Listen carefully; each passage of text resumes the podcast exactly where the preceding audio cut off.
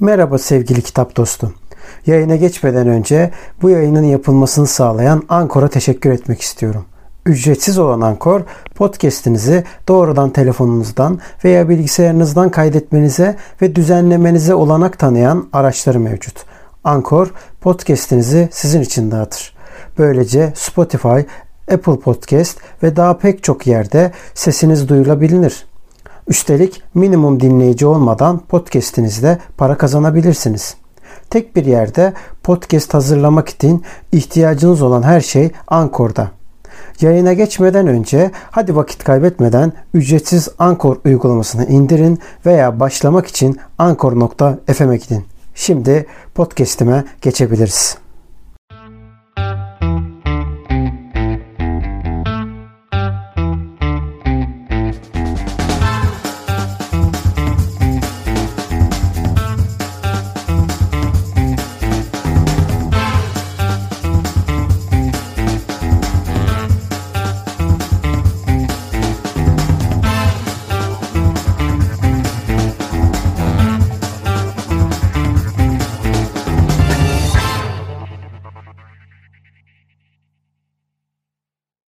Dostlar selamlar. Bugün yer yayınlarındayız. Yer yayınlarında Kadıköy iletişim noktası açıldı. Hayırlı olsuna da gelmiş olduk. Öte yandan da aslında yer yayınlarının yayıncılık macerasının yanında. Bir de aynı zamanda tabii ki hepimizin ortak noktası olan muhtemelen de bu yayını izleyen herkesin ortak noktası olan kitap fiyatları neden böyle olduğu klişesinden çok neler yapılır onlar neler yaşadılar bu zamana kadar neler yaşadılar? Yani önceden her kitapların fiyatları ucuzdu da herkes kapış kapış kitap alıyordu. Biz fiyatlar yükselince böyle mi oldu durum gibi sorularımız var. Öncelikle kabul ettiğiniz için teşekkür ediyoruz. Merhaba estağfurullah. Biz teşekkür ederiz. Teşekkür ederiz. Sorular geçmeden önce ufaktan kendinizi tanıtır mısınız? Tecrübeler her zaman önden. Ben Osman Yeşil, Çobanoğlu mahallesi.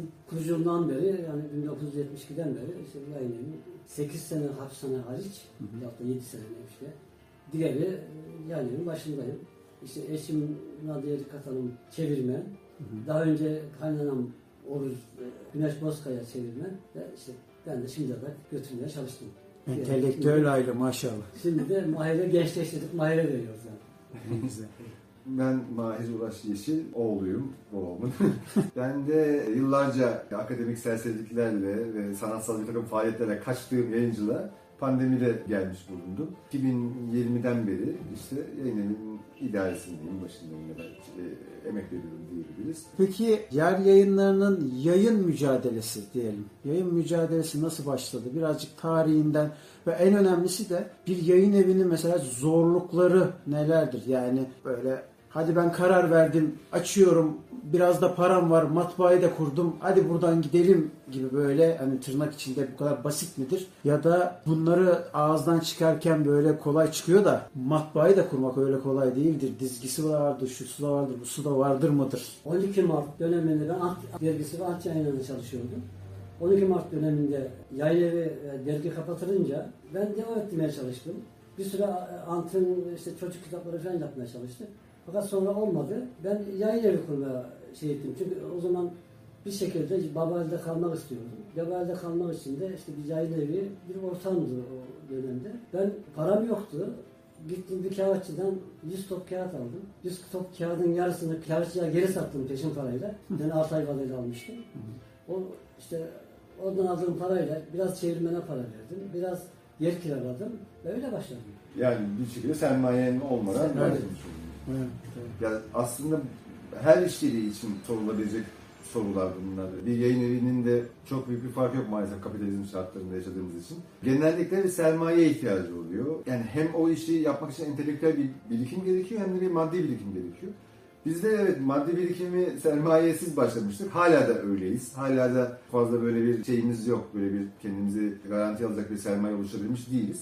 Bir şekilde ama kör topal idare ed- ediyoruz. O ayın içerisinde kazandığımızı ihtiyaçlarımıza vesaire harcayıp. Dolayısıyla maddi işi aslında maddi sermaye ihtiyacı bir yayın evi kurmak için duruma göre değişmekle beraber gerekmeyebilir sorunuzun cevabı olarak. Ama bu tabii bir handikap mıdır? Evet bir handikaptır. Bir sermayeye sahip bir yayın evi es- içerisinde daha tırnak içerisinde kullanacağım bu ifadeyi. Güçlü adımlar atabilir ama tabii bu her zaman doğru adımlar olmayabilir. Diğer türlü bizim modelimizde şey proletaryanın ta- tanımı gibi emeğinden başka kaybedecek hiçbir şey olmayan insanlar gibi her şeyle kendisinin ilgilenmesi gerekir. Bizim örneğimiz bu. Yer yayınlarının kurulduğu zamandan beri de örneği bu. Örneği demeyeyim de izlediği yöntem bu. Şu son bir iki yıl içerisinde bağ ve cilt aşamalarına da sirayet etti. Eskiden bağ ve cilde kadar tüm işlerini kendimiz yapardık. Sonrasındaki matbaaya gönderilen kitaplar geldikten sonraki işlemleri yine kendimiz yapardık. Şimdi artık işin baskı ve ciltleme kısmını da kendimiz yapıyoruz. Dolayısıyla tamamen kendi yağımızla kavrulan bir yayın evi haline geldik. Bu şekilde ilerlemeye, çalışmaya devam etmek istiyoruz. Çünkü yani hem sermayeye zaten karşıyız, aynı zamanda da yok öyle bir gücümüz. Şimdiki modelimiz bu. Dolayısıyla yani bu sorduğunuz sorunun teknik olarak cevaplanmasına gelirsem eğer yani hadi yayın evi kuralım diyen iki tane diyelim ki edebiyat mezunu gencimiz olursa tabii bu mümkün. Elbette mümkün.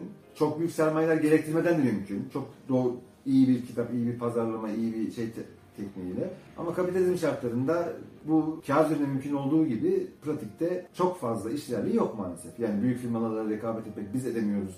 Ee, 50 yıllık bir yayın eviyiz bir sürü anlamda. Yeni kurulan bir yayın evinin sermayesi de olmadığı için güç olacaktır ama mümkün tabii ki. Ben şunu merak ediyorum. Şimdi mesela ben ben de devrimci Marksist bir gelenekten geliyorum ve bu gelenekte maalesef ki şöyle bir iğneyi boş verin çuvaldızı batırayım kendime.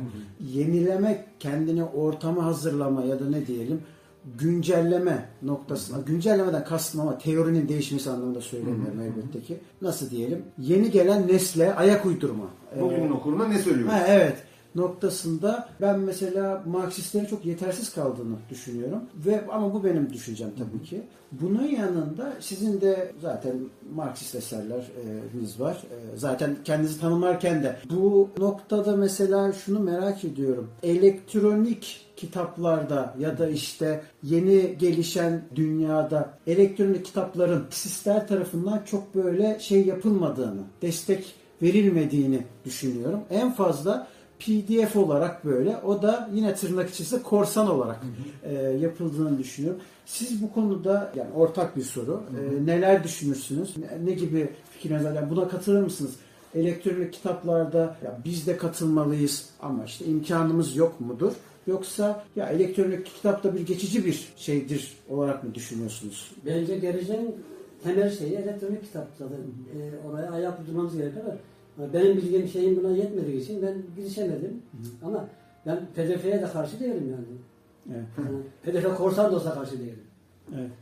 Ya şöyle bir denememiz oldu. Yani elektronik kitabın, kitaplarımızı elektronik kitap formatına çevirme ve e, bu şekilde okuyucuya sunma bir girişimimiz oldu ama teknik bir takım aksaklıklardan ötürü bizim 2021 yılına kadar, 2019'da kurduğum, 2021 yılına kadar sürdürdüğümüz internet sitesi ben kurmuştum onu kendi kısıtlı web tasarım becerimle. Çok ağır, çok yavaş, çok hantal bir internet sitesiydi. Dolayısıyla orada insanlar girip de bir şey tıklayıp açılana kadar saatler, aylar geçiyordu. Dolayısıyla başarısız bir girişim oldu. Şu andaki kullandığımız profesyonel olarak bu hizmeti satın almak zorunda kaldık daha sonra. Baktık bu iş olmuyor. Şu anda kullandığımız internet sitesinde de elektronik kitaplarla ilgili bir şey yok. Bir uygulama ve bir bölüm yok. Evet aynen. Yani mantıken size katılmakla beraber elektronik kitapların Da kısmen katılmakla beraber tamamen değil. Şeyin geleceği olduğunu iddia ediyor babam kitapların. Tamamen katılmıyorum ona. Ama şey yapmamız gerektiği bir alan oldu şüphesiz. Yani orada da o bulunmamız gereken, oradan ulaşmak isteyen okullara şeyi sunmamız gereken, hizmeti götürmemiz gereken bir yer olduğu şüphesiz. Hatta sadece elektronik kitaplar değil, sesli kitaplar da böyle. Evet. Ben kendim kişisel olarak sesli kitap dinlemeyi sevmiyorum. Ama bundan hoşlanan okullarımız varsa ve bunu tercih eden, ben kendim kişisel olarak elektronik kitap okumayı da sevmiyorum. Bir yani zaten günümüz artık her yerde ekranlara bakıyoruz. Yani cep telefonumuz ekran, bilgisayarımız ekran, bankamatik ekran, o ekran, bu ekran artık kağıda, analog şeylere, bir şeye dokunmaya, dokunma hissimiz azaldı ha- hayatımızda. Dolayısıyla kişisel olarak hem zevk açısından hem belki de hayat görüş açısından ben hala analog şeylere dokunmayı, e, şey yapmayı seviyorum. O yüzden karşıyım ama buna, bunun tam tersini isteyen okullarımız olabilir. Bir tablet taşımak içerisinde tabii lisans olmak şartıyla yüzlerce kitabı içerisinde bulundurmak isteyen okurumuz olabilir. Buna saygı göstermek ve buna erişmek zorundayız. Niye özel yapmam gerekirse yayınımız adına. Evet şu anda tam bunu gerçekleştiremedik ama bunun için de adım atacağız. Şu anda sesli kitap için e, bir iki adım attık. Bir firmayla işte anlaştık. Onlar tabii yine kendi şeyleriyle, kendi seçtikleri bir takım eserlerimizi şey yapıyorlar, seslendiriyorlar.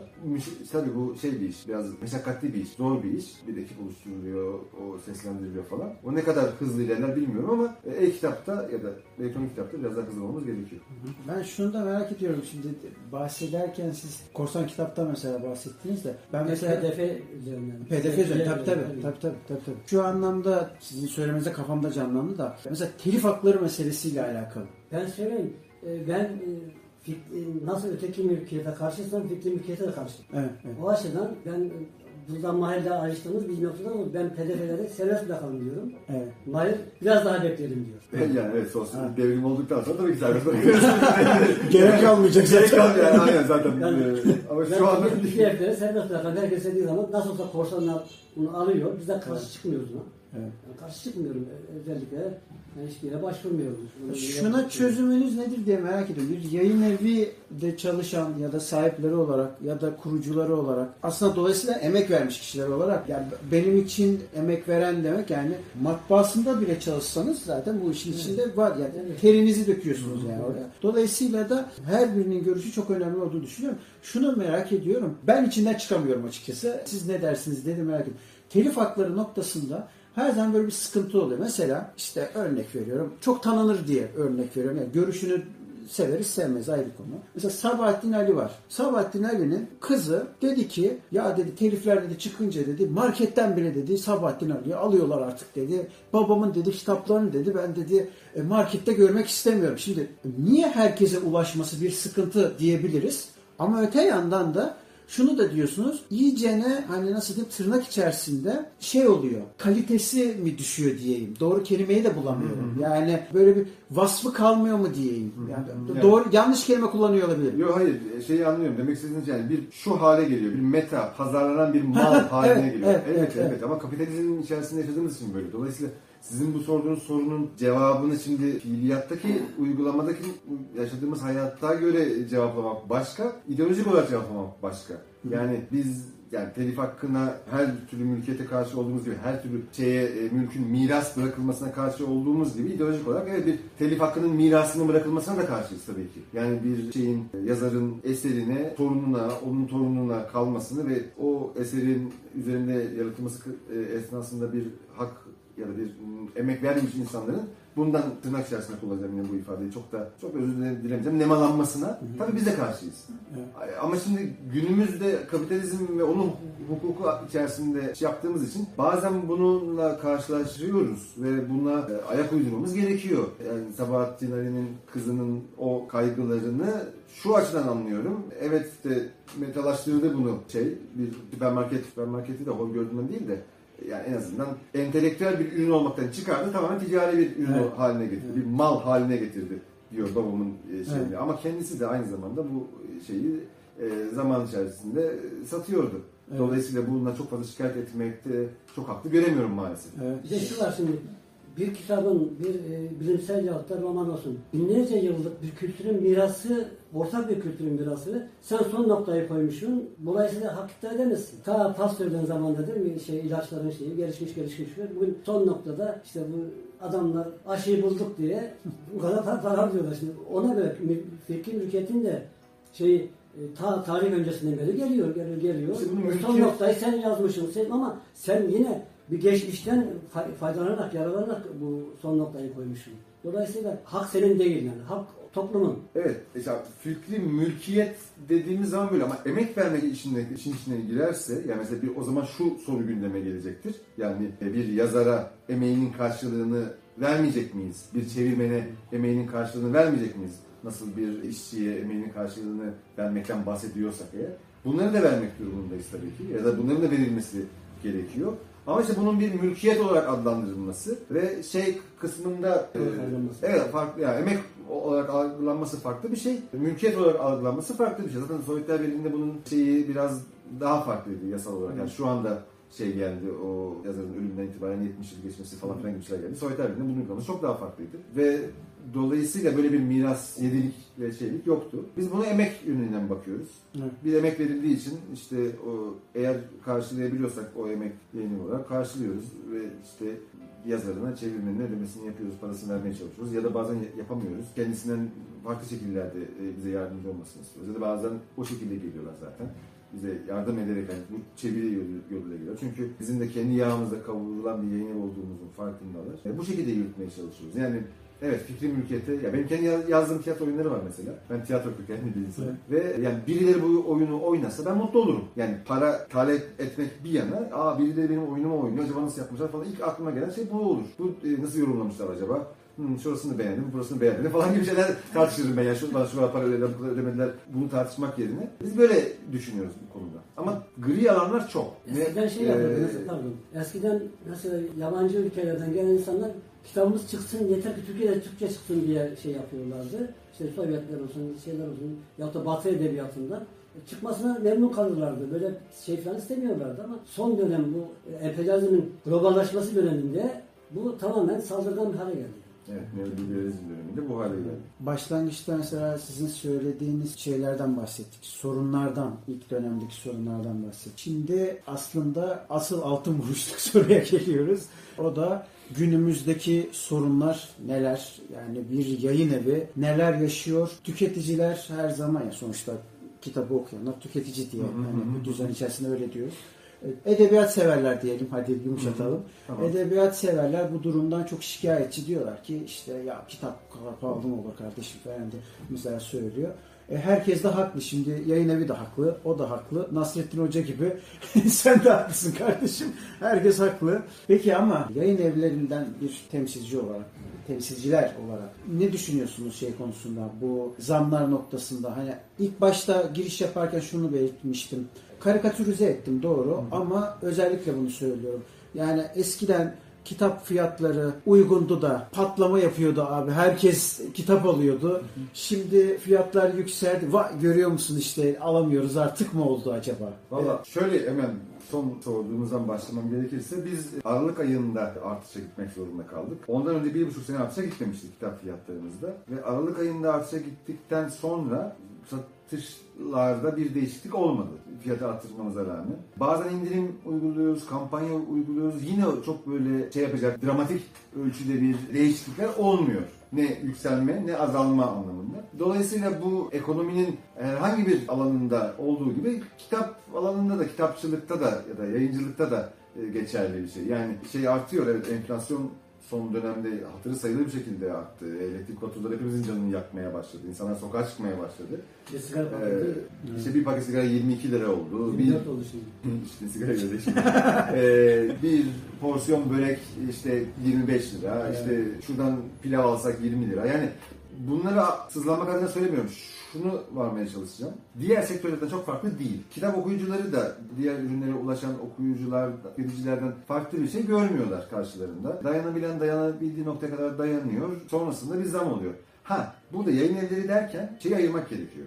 Şimdi yayın evlerinin içerisinde de sınıf faktörü var. Tabii banka Ya, evet yani şimdi pazarda söylemeden şey yapmak daha iyi. Ee, yani bir e, çok büyük firmalar var. Çok büyük yayın evleri var. Bunlar zaten kitaplarını üçer bin, beşer bin, onar bin basıyor. O, o derecede satıyorlar zaten ve o derecede stokları da var. Şimdi bu yayın evleri ani e, işte kur artışlarından dolayı ani fiyat e, enflasyon e, dalgalanmalarını daha kolay göğüsleyebiliyor. Çünkü depo, depoda şeyi var, e, yeterince stoğu var, bir kitaptan yeterince var ve dolayısıyla bir tölere edebilecek bir şeye sahip, alana sahip oluyor. Küçük yayın evleri, bizim gibi yayın evleri, daha doğrusu bizim gibi küçük yayın evleri çünkü bizde bir tık bir farklılık olacak burada. Onu son- en son değineceğim orada. Küçük yayın evlerinin stokları olmadığı için kitabı işte 1000 tane, 2000 tane, 500 tane duruma göre bastırıp onu elinden tüketip ha tükettim deyip yeniden bastırma yoluna gidiyor. Ve sık sık üretime başvuruyorlar ve bu yayın evlerinin dolayısıyla dövize ve kurdaki artışlara dayanma gücü daha az. Dolayısıyla dikkat edilirse zaten daha zayıf yani zayıf demeyeyim daha küçük ekonomik olarak zayıf. Küçük yayın evlerinin ekonomik olarak hacmi daha dar yayın evlerinin fiyat artışları daha yüksek oluyor. Bunu yansıtmak zorundalar. Biz neresindeyiz bu işin? Biz şurasındayız. Biz artık kendi şeyin başında söylemiştik e, sohbetin başında kendi kitabımızı kendimiz üretiyoruz diye. Ama biz tabii bunu daha e, yani binler biriminde değil, daha onlar biriminde üretiyoruz. Yani bir kitap çıkaracağımız zaman 50 tane hazırlıyoruz. O 50 taneyi elimizden çıkarınca bir 50 tane daha hazırlıyoruz. Bu şekilde ilerliyoruz. Bu şekilde ilerleyebildiğimiz için hayatta kalabiliyoruz şu devirde. Çünkü bir yayın evinin bin tane kitabı matbaada bastırması demek, kağıdını alması demek. Yani bin tane şu kalınlıkta kitabın e, kağıdı e, hesaplamaya şu anda aklımız, hayalimiz. Çok e, korkunç rakamlar. Bastırması da keza öyle. E, biz bunu şimdi azar azar yaptığımız için dolayısıyla şeyimiz ol- olmuyor. Toplu bir borçlanma, borçlanma yapmış olmuyoruz. Ama maalesef bütün kağıt, matbaa, boya, tutkal, selefon, e, bütün bu sarf malzemeleri euroya, dolara benzer dövize endeksli olduğu için oradaki fiyat artışı bize anında yansıyor. Yani biz şu anda şöyle bir politika izliyoruz. Bir fiyat artışı yaptık Aralık'ta. İşte diyelim ki olması gereken düzeye getirdik. Şu anda bu eriyor. Eriyecek, eriyecek, eriyecek, eriyecek, eriyecek. Bizim yine kemiğimize değdiği bir anda tekrar bir fiyat artışı yapmak durumunda kalacağız. Ee, o tekrar eriyecek. Bu şekilde ilerlemeye çalışıyoruz. Burada ne yapılabilir? Total olarak ne yapılabilir? Okurlar şunu tercih ederse ki etmeliler bence. Daha e, yayın evleri için de daha iyi olur, kendileri için de daha iyi olur. Direkt yayın evinden alışveriş yapılabilir. Çünkü biz burada mesela Kadıköy büromuzda işte etiket fiyatından %40 indirim yapıyoruz. Çünkü biz %40 indirim yaptığımızda, %35 indirim yaptığımızda biz onunla şeyi döndürebiliyoruz. Ama niye o zaman o kadar pahalı diye bir soru gelecek. Gelmesi lazım sizden. E, madem öyle niye üst fiyatını o şekilde koymuyorsunuz diye. E çünkü dağıtım firmalarının dayattığı iskonto oranları yüzünden o şey yapıyoruz. Esas etiket fiyatımızı yüksek koyuyoruz. Çünkü onlar bizden yüzde 50 ile almayı dayatıyorlar. Yüzde işte 55 ile almayı dayatıyorlar. Böyle olunca mecbur o fiyatı yukarıya koymak zorunda kalıyoruz ki onu kompanse edelim. Ama buradaki fiyatı daha aşağıda tuttuğumuz için direkt okuyucuya daha uygun fiyattan verebiliyoruz.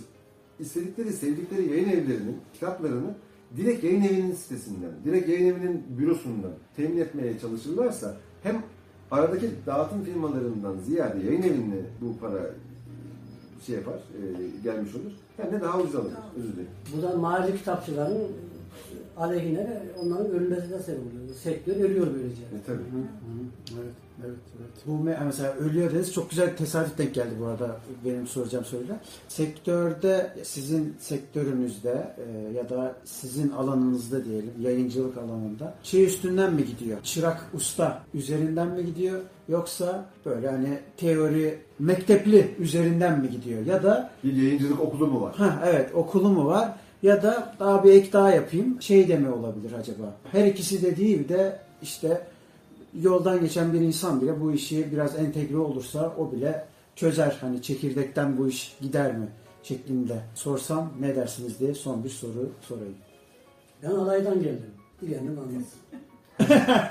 Yani mektepten gelme der iyi eğer şey, edebiyat mezunu olmayı kastediyorsak mektepli sayılırım ama onun dışında yayın evinde ben de alaydan geldim. Yani bunun bir şeyi yok. Türkiye'de bir meslek yüksek okulu ya da benzer bir e, akademik anlamda bir karşılığı yok. Olmalı mı emin değilim. Olma, yani bir şekilde bu eğitim verilmeli. Eğitimin verilmesi gerektiğini düşünüyorum ama hani bu kadar üniversitede bölüm açacak açmaya değer mi? Ondan emin değilim. Bu kadar büyük mü yani bu ihtiyaç? Ama evet işte bunu yapmayı düşünüyoruz bu arada. Yani burada bir takım yayıncılık atölyesi vererek kitabın daha henüz çeviri aşamasından matbaada işte forma olarak basılması, katlanması, işte ciltlenmesi aşamasına kadar bütün şeyleri görmesini, süreçleri hatta hukuki e, süreçleri dahil insanların öğrenmesini biz de istiyoruz. Ama sorunuzun cevabı alaylı olmak. Çünkü bunun bir şeyi yok. Bunun bir eğitimi yok. Bunu ancak insanlar eski adı yani eskiden olduğu merkezde olduğu için söylüyorum Cağaloğlu'nda ya da diğer yayın evlerinde çalışarak, editör olarak çalışarak belki muhasebesinde çalışarak bir şekilde oralara girip öğrenip ondan sonra e, kendileri genelde yayın evi açıyorlar ve genelde herkes alaylı. Çünkü bitirdiği bölüm edebiyat bile olsa edebiyatçılık başka bir şey, yayıncılık başka bir şey. O farklı. Edebiyatçılıkla yazarlığı ya da çevirmenliği bağdaş, bağdaşlaştırabiliriz. Editörlüğü bağdaşlaştırabiliriz ama e, yayıncılığı değil. Yayıncılık farklı bir mevzu. Benim şartım şu, ben Ant dergisinde, Ant yayın evinde İnce Özgü'den, Doğan Özgü'den, Yaşar Kemal, Yaşar Kemal e- eşi Tilde Hanım'dan öğrenerek geldim. Benim böyle bir şeyim var. Yani e, Cağalınlıktan Yaşar Kemal oldu yani. Bu açıdan e, oralarda öğrendim. Oralarda, dolayısıyla daha sonra Onlar yurt dışına gitmek zorunda kalınca da ben devam ettim. Evet, çok güzel bence son kısım daha güzel. Ben şeyi de çok merak ediyorum. Sizin tiyatro geçmişinizi biraz anlatırsanız, oradan buraya gelişinizi. Tamam hay hay ama e, buradan metazor bir geliş oldu benim. Ben işte mezun olduktan sonra e, fizik bölümünden, e, Boğaziçi Fizik'ten mezun oldum. Oradan mezun olduktan sonra yayın evine geldim. Evet. Tabii okul bitince babanız bir yayın evi işletiyor. Onun yanına gelirsiniz tabii ki. Ama o zamana pek uyuşamadık babamla. Onun hala çok her, her açıdan uyuştuğumuzu söyleyemiyor. Sonra benim içimde bir tiyatro yapma şeyi vardı, e, isteği vardı. Ama işte bunun okulunu okumayı düşündüm. E, Dramatik yazarlık bölümüne gi- girmeyi düşündüm. Bunun bir lisans bitirdikten sonra başka bir lisansa geç- geçerken arada askere gitmek gerekiyormuş. E, arada askere gittim. Askerlikte de e, Siirt çıktı. Oradan da iki kere izin vermediler. E, çünkü bu tiyatronun, dramatik yazarlığın aşamalı bir sınavı vardı. Birkaç kere gitmeye gerekiyordu. Ben de asper kadar işte onu gidemeyeceğimi anlayınca tekrar üniversite sınavına girdim askerdeyken. İşte Hacettepe'de İngiliz Dili Edebiyatı'nı kazandım. Oraya kurken tiyatroya başladım. Amatör olarak başladım. Sonra oradan mezun olduktan sonra yüksek lisansta Dil Tarih Coğrafya'nın tiyatro yönetmenliğine geçtim. Bizim hocalar KHK ile atılanla ihraç edene kadar oradaydım. Uzun bir süre geçmedi. Sonrasında işte tez aşamasında tıkandım. Biraz da yalnız kaldım. Kaldım hocalar gidince tabii. Dolayısıyla akademik olarak e, tiyatro serüvenim, bitti. Ama şeyin devam etti. Sahneye çıkma, e, da oyun yazma, oyun yönetme faaliyetlerim devam etti. İşte 2019'a kadar, işte pandemiye kadar e, Ankara'daydım. Pandemi olunca artı 2020 oluyor dilerim. Pandemi olunca artı 65 yaş e, yasağı gelince e, artık lamıcım yok. E, Ankara defteri kapanacak, İstanbul'a dönülecek ve e, işlerin başına geçilecek gibi bir e, durumla karşılaştım ve ondan sonra 2020'nin Mart ayında buraya geldim. Sonrası işte malum böyle gelmiş oldum.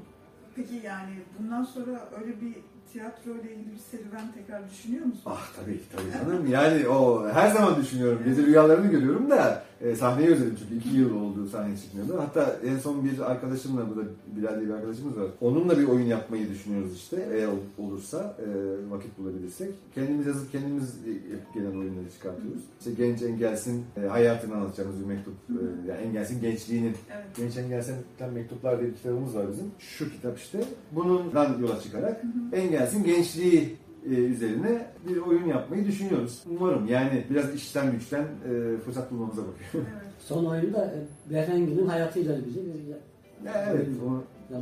Hmm. yakında onları da çıkartmayı düşünüyoruz. Eğer şey olursa, fırsat bulabilirsek belki o- onu da bir gün oynarız. Yani umarım bu istediğiniz bu şey yani ileride ya da Ah. şimdiden itibaren gerçekleşir. Şey, teşekkür yani ederiz bu umarım. gerçekten zor şartlarda hani sizin de kendinizi bu şeye adamanız yani ileride birazcık daha motive olmanıza da yardımcı olur. Umarım, umarım. Yani aslında biraz bu Kadıköy bürosunu o şekilde kullanmayı da düşünüyoruz zaten. Biraz atölyeler, Evet, şeyler. çok olur evet. Evet evet yani öyle bir yani içi, içi, insan kendi içinde öyle bir ihtiyaç hissediyor. Bir şeyler anlatma, bir şeyler yapma, bir şeyler üretme, insanlarla bir şeyler konuşma. Bes- besler bence. Karşılıklı evet. olur. Evet evet. Benim için de yayın evinin gençleşmesi iyi oldu. Evet. Sonrasında ben biraz geri çekilmiş oldum. Yani Evet. tabii ki sizin de katkınız devam eder de ama yani bu şekilde daha güzel olur. O sizin dediğiniz gibi ilerlemesi bence daha güzel yapacak gibi düşünüyorum ben. Umuyorum. Peki çok teşekkür ediyoruz. Biz teşekkür ederiz. Ayaklarınıza sağlık.